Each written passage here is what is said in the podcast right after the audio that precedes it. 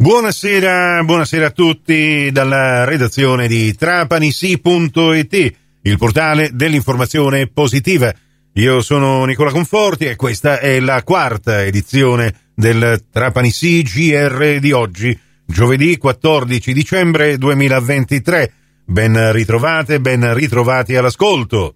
Parliamo di sport e cominciamo con il calcio. Inizierà sabato la diciottesima giornata del campionato di Serie D Girone I con un interessante anticipo, almeno per la classifica del Trapani e soprattutto la classifica di vertice. Infatti Vibonese affronterà il Portici alle ore 15 e avrà la ghiotta possibilità di scavalcare al secondo posto in classifica il Siracusa che invece giocherà regolarmente domenica alle 14.30 sarà impegnata fuori casa l'Esseneto di Agrigento contro l'Acragas. In questa diciottesima giornata riposeranno Nuova Egea Virtus e Canica T, mentre le altre partite in calendario vedono il Castrovillari in casa contro il Licata, Locri contro Acireale, Ragusa contro Sant'Agata, San Cataldese contro Reggio Calabria e poi, sempre domenica alle 15, dopo un turno di riposo, torna in campo il Real Casalnuovo e ospiterà il San Luca. Al provinciale, infine, l'abbiamo lasciata per ultimo proprio per approfondire meglio l'argomento, il Trapani ospiterà l'ultima in classifica gioiese, questa sorta di testa coda che si propone alla diciottesima giornata fra due squadre distanziate in classifica di ben 37 punti, 41 quelli del Trapani, 4 appena quelli della Gioiese, frutto di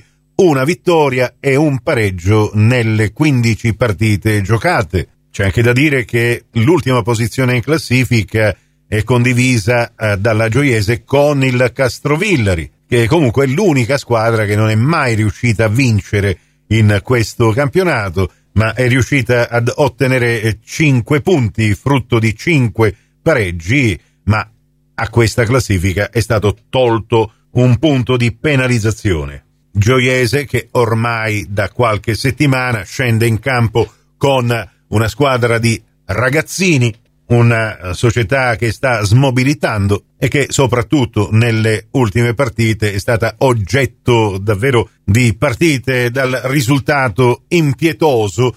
L'ultima giocata in casa l'ha persa contro il Ragusa 1 a 4, ma quella giocata a Sant'Agata il 3 dicembre scorso l'ha persa 6 a 0. Ha subito anche la sconfitta casalinga contro il Siracusa 0 a 4. La sua unica vittoria risale al primo ottobre quando vinse fuori casa il derby calabrese contro il Locri per 1 a 0. Poi nel suo calendario due pareggi, di cui uno annullato 0 a 0 contro il Lamezia Terme e poi un 1 a 1 con un'altra squadra calabrese, il San Luca, il 2 novembre scorso. E proprio in virtù anche di questi risultati è diametralmente opposta la situazione relativa ai gol fatti e ai gol subiti.